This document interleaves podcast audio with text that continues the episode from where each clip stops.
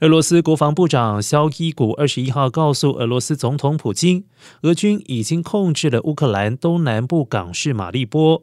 肖伊古表示，约有两千名乌克兰部队仍然坚守亚速钢铁厂，那是乌军残余的反抗力量。对此，普京表示，马利波的解放是俄军的胜利，但命令肖伊古取消攻占亚速钢铁厂工业区的计划。他认为那么做不切实际。让俄罗斯将在五月九号庆祝二战胜利日。目前，俄罗斯军队占领的乌克兰各地区已经出现了二战时期的苏联。胜利军旗。